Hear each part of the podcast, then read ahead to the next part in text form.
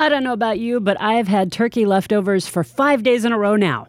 Luckily, we've got the perfect podcast to listen to while you walk or jog off the last of the Thanksgiving Food Fest. I'm producer Andy Last, and today on Your Money, Your Wealth, Jefferson Lilly from Park Avenue Partners and the Mobile Home Park Investors podcast and LinkedIn group tells us why he thinks mobile home parks are the best real estate investment available. Plus, Joe and Big Al answer a whole slew of your money questions, like what percentage of natural resources should be in your portfolio? How and where should you invest $50,000 in cash? Cash? How should you plan for retirement in the event your pension disappears? What should your TSP allocation be if you're planning to retire in 20 years? And finally, can you transfer your 401k into your spouse's solo 401k? But first, here to kick things off with me are Big Al Clopine CPA, our guest Jefferson Lilly, and Joe Anderson CFP. So, Jefferson, tell me your story, my friend. I would like to know how I can get in the mobile home park business and make millions. Uh. Well, Joe, as I say, when I woke up from the concussion, it just seemed like a good idea to buy a mobile home park. I got in, into the business about 11 years ago. Initially, I thought I wanted to diversify out of the stock market. I wanted to buy, probably initially, I was thinking about buying an apartment building and ended up uh, doing some online research and kept finding mobile home parks were this quirky little niche of multifamily that yielded a lot more money than regular apartment buildings. So I did some research and basically figured out why this is a, a much more interesting niche than traditional multifamily investing and uh, bought my first park and another park and have now grown up and with some others we, we've raised some money and we bought about two dozen parks nationwide. Tell me a little bit more about the process. You're doing research. You find out that mobile parks are more profitable or gives you a higher cap rate than, let's say, an yep. apartment building. And yep. I'm imagining that has to do with risk. Tell me the structure. I mean, if I were to do this, do I buy land and then you, the people put their own mobile homes on my land and I charge them rent? How does all this stuff work? Well, good questions. Um, we don't actually develop mobile home parks. We would much rather buy the cash flows in place. So we're typically buying parks that have been built, say, you know, somewhere back after the war, uh, you know, 50s, 60s, sometimes into the 70s. And uh, again, we typically purchase them with, let's just say, 80, even 90% already full with folks that own their own homes. So that means the cash is flowing, as it were. If we were to develop a park, uh, first, that's very, very difficult to do. That's one of the things that makes this such a quirky niche and so profitable is the government regulation. So it's generally not possible to build mobile home parks anymore. Pretty much every city and county has outlawed that over about the last 30 years. So you tend to buy parks in place. And again, maybe they're 10% vacant, maybe 20. And then at the margin, we can buy new or used homes, bring those in our goal is always to make a good return for our investors and also to expand the supply of affordable housing. So uh, we're a for-profit, but we've also very much got a, a, social mission with with what we do. So we're infilling that last little bit, but it's usually already been fully constructed. Those pads are just sitting there vacant, and again, we're buying new or used homes, bringing them in, putting them on those pads and uh, opening them up to new lower income families. So I go to the mobile home park right? Yep. So do I own the mobile home, but you own yes. the land that my mobile home yes. is sitting on? Is I guess my question. Yes. So that puts me as a landlord in a pretty good position. I've got a responsible tenant. They do own almost all of them do own that mobile home. You know, if you're making 30, 35,000 a year income, this is your path forward to home ownership. At least for now and, and you can always trade up later but yeah, by and large, the folks own their homes, and therefore, all those proverbial leaky toilets and leaky roofs are on the maintenance of those is on them. They're the homeowner. I just collect the lot rent into the ground. So basically, this business is a lot like the parking lot business, except uh, we have mobile homes instead of cars, and, and they're much more permanent. Almost but, like self storage, yeah, too, I would imagine. Well, somewhat, except with that's another very good business. If I couldn't be in the mobile home park business, I'd probably be in self storage. But the issue with self storage is there you you do have some real estate to improve and maintain. There are bricks and mortar there. Uh, whereas again, we generally just uh, are buying parks with roads and some pipes in the ground, the water, the sewer, but that's it. We we have many parks where we literally don't own anything that sticks up out of the ground. Many of our parks, again, are, are, are more affordable, maybe an average lot rent of 300 bucks. But that means typically there isn't even a, a clubhouse or a pool or tennis courts. Uh, those tend to be much higher end mobile home parks that, that would have those sorts of improvements. So yeah, often we just literally own some some of the improvements that right are right on the surface of the land or below it, and uh, and anything else that sticks up out of the land, we don't have to maintain. Those mobile homes are owned by the residents, and again, that makes them a much more responsible tenant than say a typical apartment building renter. We've got uh, tenants that have really an owner's mentality, which is way better than again investing in an apartment building where you have you know traditional and, and, proverbial renters that that damage places and turn over every couple of years. Sure. Our tenants, because they own those homes, and although they're called mobile, they really aren't. Again, these are mobile homes, not RVs. There's no engine in them. They get tied down to the ground permanently. Our tenants tend to stick around for a decade or more.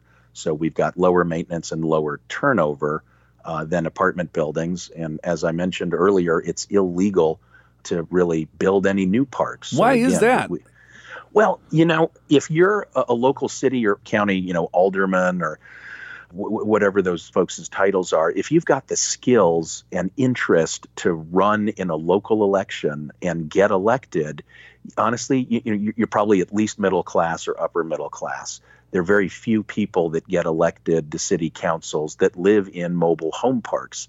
So, unfortunately, a lot of folks that live in single family houses look down on people that live in mobile homes. There have been a couple of studies done showing that, in fact, mobile home parks do not have higher crime rates than their surrounding neighborhoods. So I think it's unfortunate and it's largely an undeserved reputation. That, is it, well, isn't there a lot of like retirement communities that? Uh, yeah, like Apache yeah. Junction. I think my aunt lived there in Arizona. Yeah. Do you own that so one, Jefferson? I, I don't, not yet. give, give, give me the name and number of the owner. I'll give him a call. Um, but yeah, so there are retirement communities, obviously in the Sun Belt, a lot in, in Arizona, more in Florida. That is probably, I would guess, 5% of all the, the market, 10 at the most. So the overwhelming majority of mobile home parks are what we call all ages. So there may well be seniors uh, in them. The first park I ever bought was probably a third or more seniors, uh, and still is. But officially designated seniors communities, again, are a fairly small percent of the total market out there of parks. Okay, I got a question. I'm a complete novice. I know nothing about real estate investing, but I yep. do know that occupancy is a big deal. So, how does yes. that work in terms of a mobile home park as opposed to traditional real estate investing? Right. So we, of course, look, you know, we, will research the occupancy before we buy a park. We'll then market it two ways. We do market that we have usually empty pads, and we'll even often pay to move a mobile home in.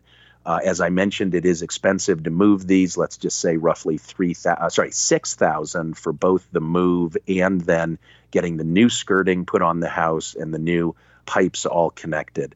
So we'll often pay at least half, sometimes all that, to anybody that owns their own home and wants to bring it in.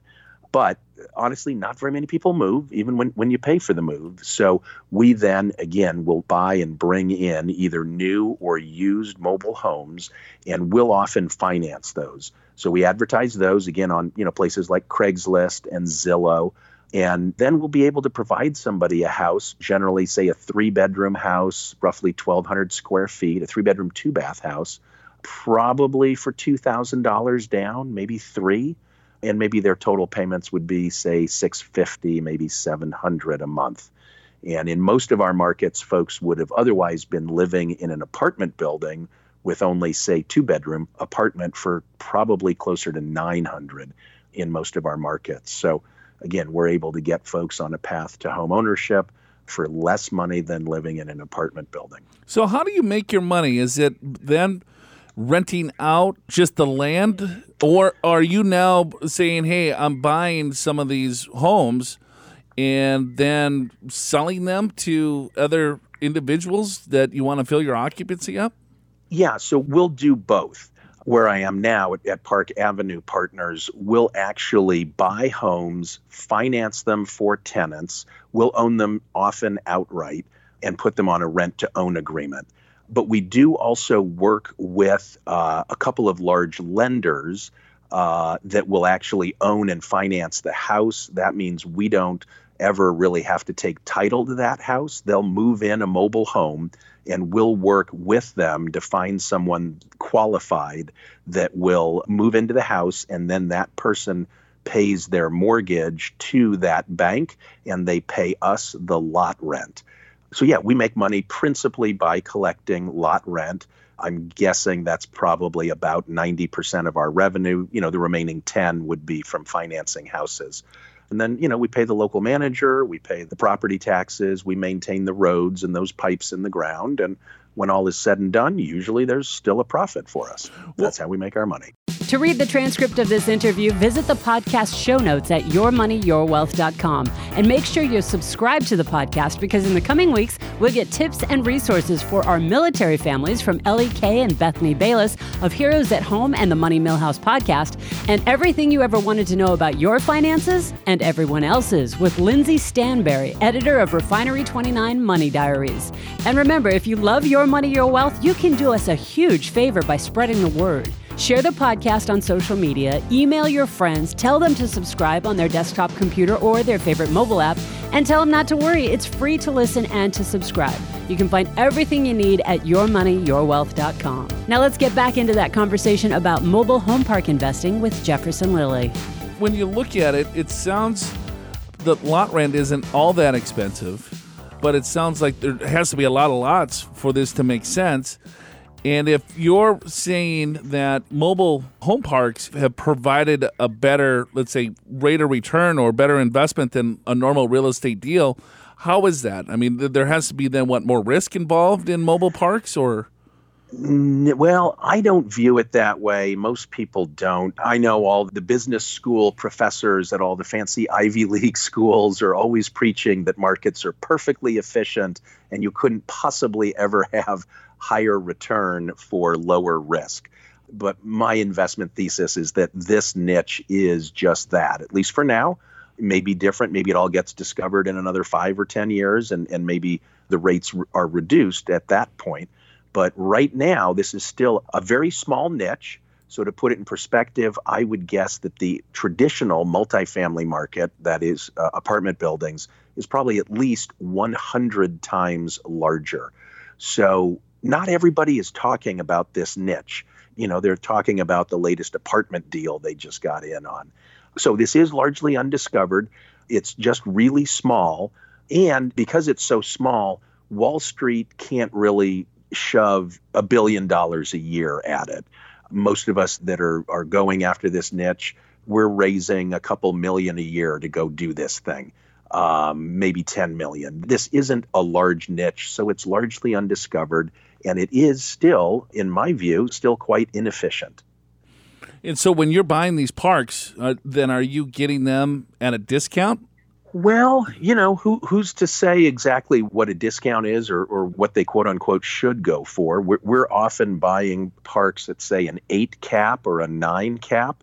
So that means if, if we were to buy it without any debt, we'd make eight or nine percent on our money we do tend to buy with debt and then leverage you know moves our returns usually up into the 13 to 15% range mm-hmm. but you know certainly apartment buildings often will go for like a 5 or 6 cap and that's what your cost of capital is so borrowing to pay that much for an apartment building means it's very difficult to get a good return. I think in today's market, a lot of apartment buildings, you know, might only return seven or eight percent cash on cash and that's more like half of, of what we'd get for some of our deals in, in this niche. A lot of our listeners are looking for passive income. So, you know, if you're looking at a, an 8% cap rate, that's pretty good cash on cash return.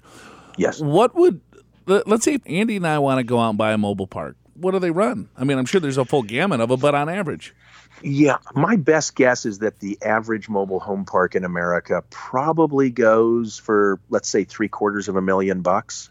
The range, I mean, theoretically, any single piece of land with two mobile homes on it would technically be a park. Something like that in, in a not good market might be a twenty or thirty thousand dollar expense. And then some of the very nice parks right on the water have easily gone for 30 to 50 million dollars. What's an average number uh, of lots on a mobile home park? The average, I'm guessing, is somewhere around 35 or 40 pads, would probably be the average nationwide.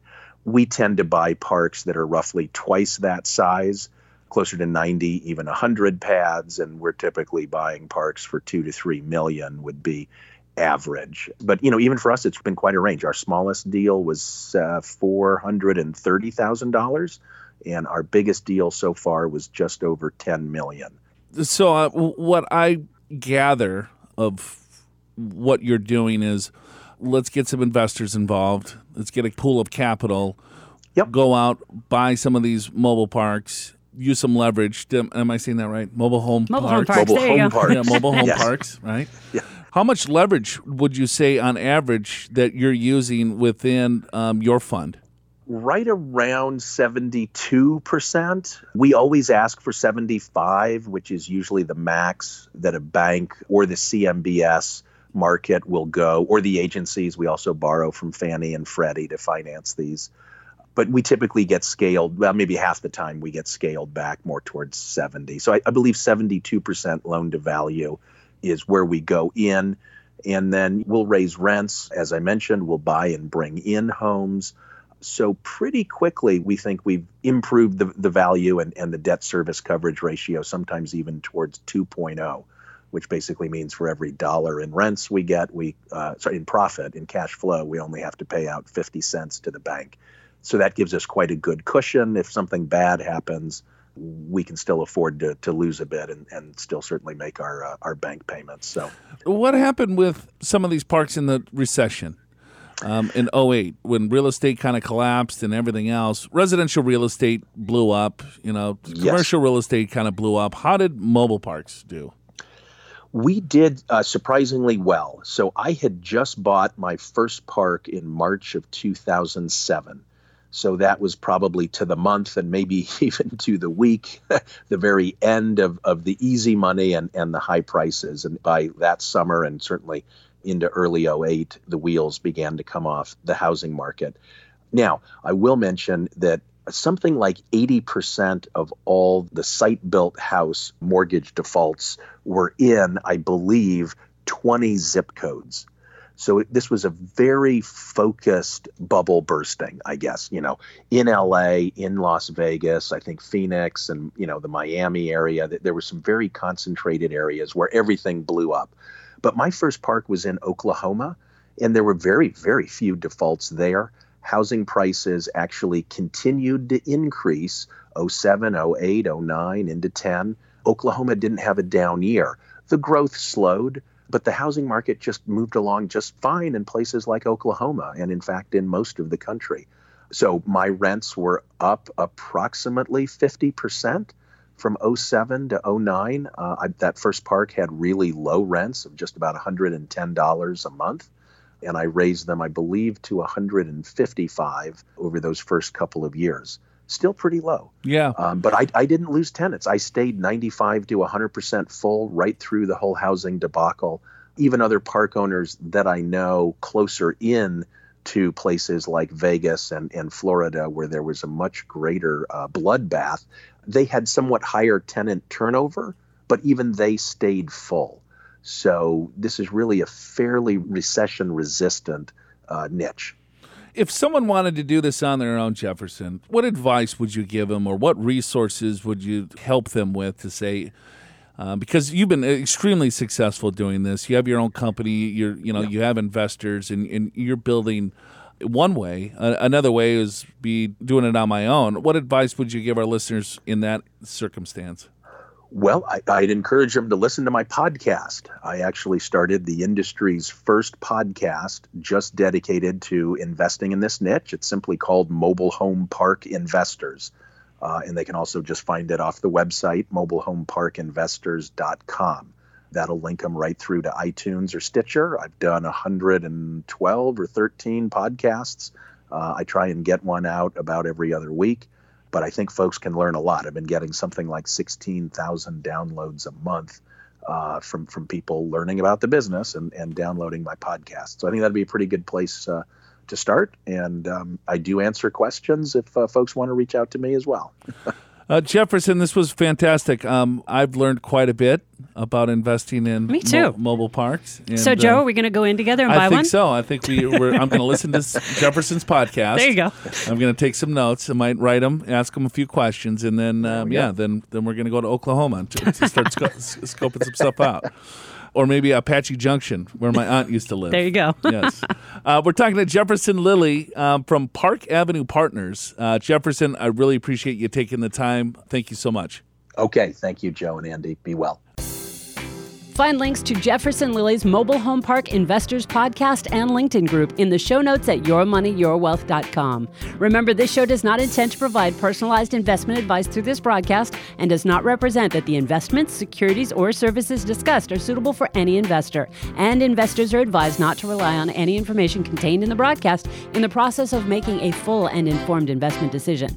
And no, that doesn't mean we're done with the podcast. It's time to open up the email inbox now and answer your money questions. You can add your question, comment, or suggestion to the list by emailing info at purefinancial.com, clicking the Ask Joe and Big Al button at yourmoneyyourwealth.com. You can call 888 994 6257, or you can post your question on our Facebook or Twitter pages, and the fellows will answer you on the podcast. Find the social links in the show notes at yourmoneyyourwealth.com. We got Nick from Moreno Valley, California. Is that right? Moreno Valley? Moreno. Uh-huh. Have you ever been to Moreno Valley? I've driven through it. Okay. Yeah. I don't even know where it is. Uh, me it's, neither. It's on the way to Palm Springs. Got it. Yeah. Uh, so Nick writes in. He's like, "What do you think of natural resources in exponential technology as part of a diversified portfolio, and in what percent?" Thanks, Nick. All right. Well, I could take a stab at that. In Okay. exponential technology, you must listen to um, our good buddy Ric Edelman. I, that's what I'm thinking too. Yeah. so, and, um, and by the way, there there is actually a fund or two that invest in uh, specifically that. yes, and those are all publicly traded companies. right. So, Sure. Well, I guess I'll, I'll take a stab at both of these. I think yes, if you look at natural resources, do we believe that that should be a part of your portfolio? And the answer is yes. And natural resources could be all sorts of things. But what percentage would you want to have in your overall portfolio? Well, that's always a good question, and and, and I guess I would answer it by saying not too much. You don't I want mean, timber, yeah, oil? I, do, but a, a low natural amount. gas, I mean, I, I Gold, I, silver, I usually platinum? think stuff like that. Maybe I don't know. two to four percent? Yeah, I was going to say under five. So I guess I guess we're consistent. Yeah, I, I think it's a good diversifier. Uh, a lot of times people will use some of these um, in a single holding, such as gold, is very Right. popular. Sure. Um, they try to use it as an inflation hedge. Right. Um, it's a very vol- volatile inflation hedge. It Um, is. So, but yeah, we believe that you should absolutely have some sort of this um, asset class in your portfolio. But yeah, no more than five percent. Right. Exponential technology. Uh, I don't know. Just I think you if you have a if you have a globally globally diverse, diver- you already own it. you already have it. I, I, so we're not big believers in trying to pick sectors. I, I think if you have a globally diversified portfolio, low cost portfolio, you're going to have both of these in there already. Right. And so where the I guess active management comes into play is that hey, we believe that certain sectors of the overall market will outperform, so let's overweight or underweight particular areas.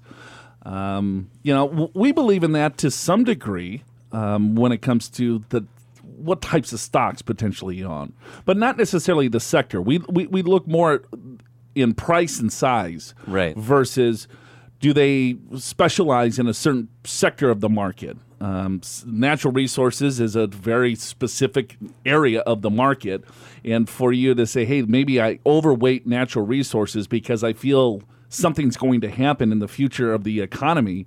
Uh, we believe that's a guessing game, and it's very difficult to, to try to play that game. Not not saying it's impossible.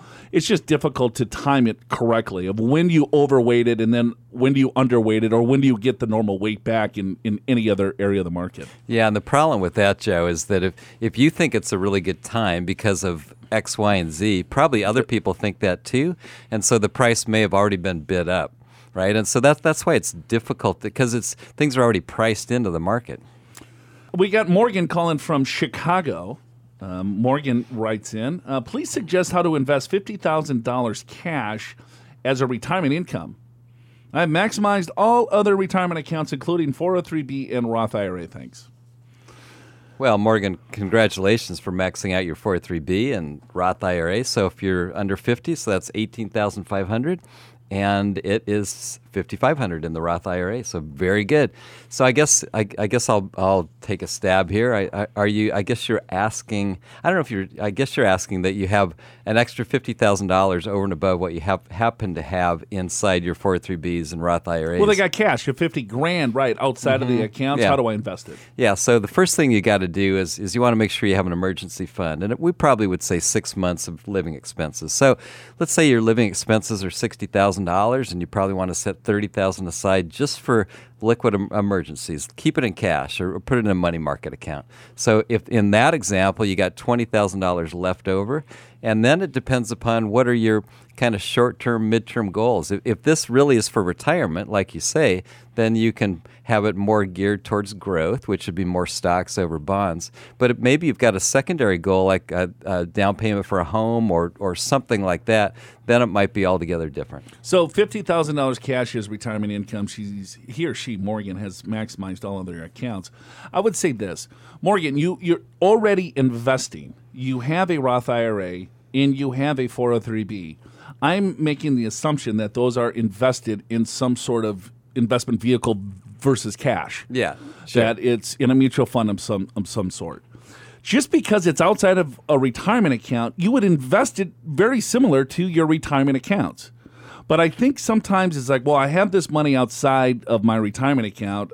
What do I do with it? Well, you're already an investor if you have a 403b and a Roth. You would do very similar just because it's outside of a Shelver retirement account doesn't necessarily mean anything.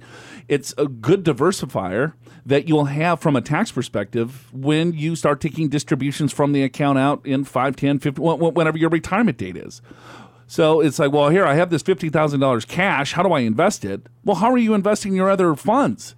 So you probably want to follow a similar logic um, then we could get technical and talk about asset location, where you would want to have more.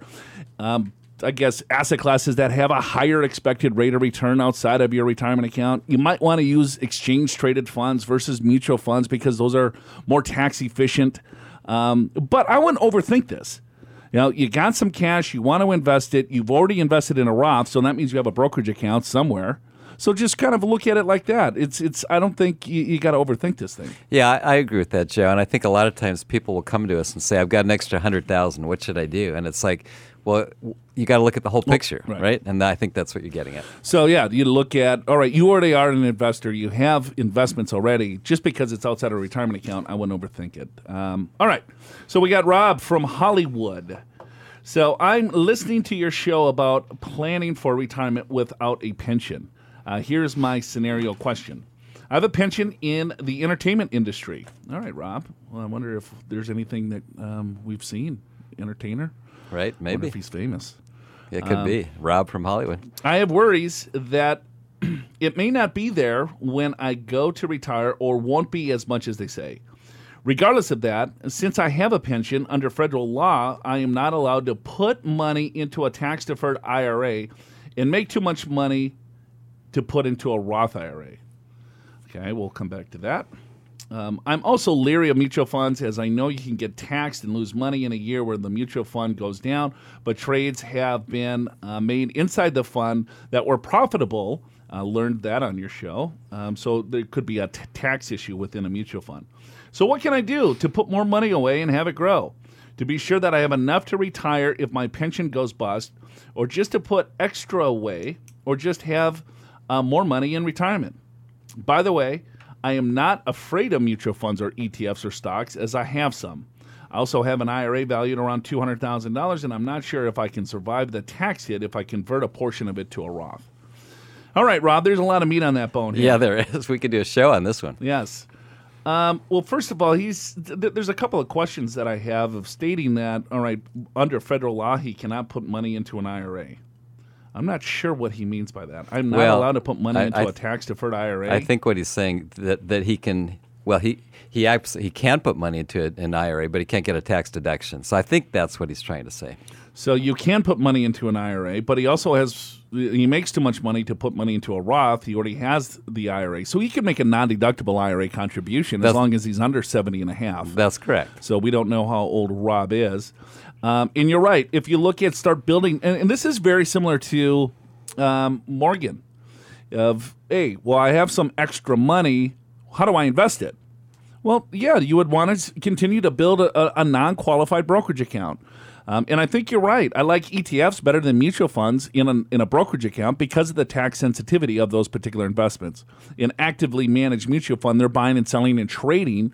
So even though the fund could lose value, there could be stocks within that mutual fund that the portfolio manager trades at a profit that would give you a tax bill, even though you lost money in the overall fund. Uh, so might try um, exchange traded funds, index funds, things like that that have very little turn- turnover, so you won't experience that tax bill. Yeah, and, and I agree with that. I think the uh, a lot of people don't really understand when you have a mutual fund, ETF, index fund. So there's two kinds of income that comes out of it. There's dividends; those are the profits of the stocks that you hold. That's going to come to you, and, and usually it's quarterly, and and there's nothing much you can do about that unless you happen to pick, unless you pick. Uh, you know, maybe a diversified fund that doesn't have high dividend paying stocks. I mean, I suppose you could do that. The other thing that happens, as you mentioned, is Joe, is, is buying uh, the fund manager buying and selling stocks inside that portfolio. That's a capital gain dividend. That often happens once a year towards the end of the year. And you have basically two kinds of funds one where the manager is trying to buy and uh, stocks, pick them, sell them, buy, sell, buy, sell, and that causes a lot of capital gain dividends. Then there's index funds, and some, a lot, not all, ETFs are, are the same way, to where it, you're just getting a, a basket of funds, of stocks, if you will. So there's not much, there's not a lot of activity. You like to use the word dividend, even though it might not be a dividend. Dividend? Mm-hmm. I really? Yeah. So if they're buying and selling, that's not necessarily dividend. That's a Well- distribution. Sure, but the but the 1099 says capital gain dividend. Oh, see, he's technical with the, yeah, the, so the I'm get- actual I'm getting- getting CPA on. Got it. You know, if you subscribe to our YouTube channel, you can not only listen to this podcast on YouTube, you can also binge watch all five seasons of the Your Money, Your Wealth TV show. Catch the one that Rob mentioned on surviving retirement without a pension, as well as episodes on IRAs, tax reform in your retirement, retiring in a gig economy, charitable giving that gives back in the form of tax benefits, and more. Plus, a whole bunch of video answers to your money questions. You'll find a link to subscribe to our YouTube channel in the show notes at yourmoneyyourwealth.com. we got Leonardo Frederick um, from Maryland.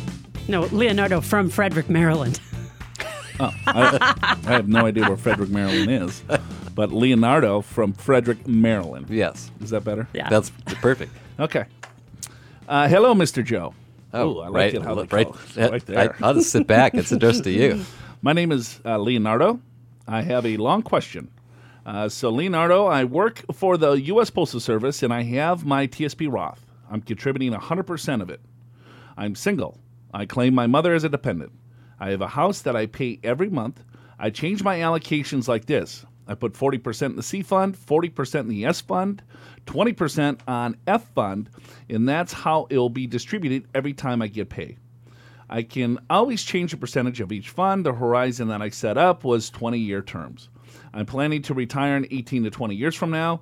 I changed to Roth to avoid taxes in the future, but my employer contributes matching 5%. That contribution goes straight into the traditional account. It is good, smart, best decision on what I'm doing. Please help me and advise me. Thank you so much for your wisdom and advice. So, uh, Leonardo, I wish I could help you out a lot more, bud, but I really can't. That's your answer. Yes. Well, let me s- let me try that. he's got 20 years, and I don't know what how much money he has, what his pension's going to be, how much money that he's spending. Is he married? What it looks like? No, he's single. I'm sorry, I, ha- I have that. Right. Um, so he's asking if his allocation. So he's got 40 percent in the C fund, yeah. 20 percent in the S fund, and 20 percent in the F fund.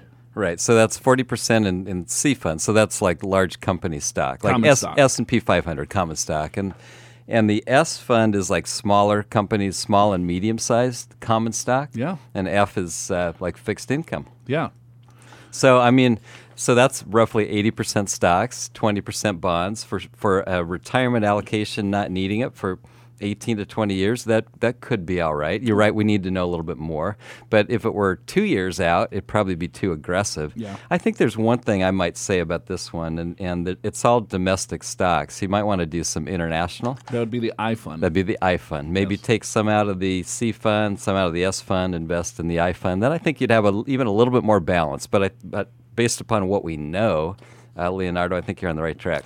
Yeah, you're going to see a lot of volatility in the S fund. That smaller companies are going to get a higher expected return over the long term, but just know that there's a lot of volatility there.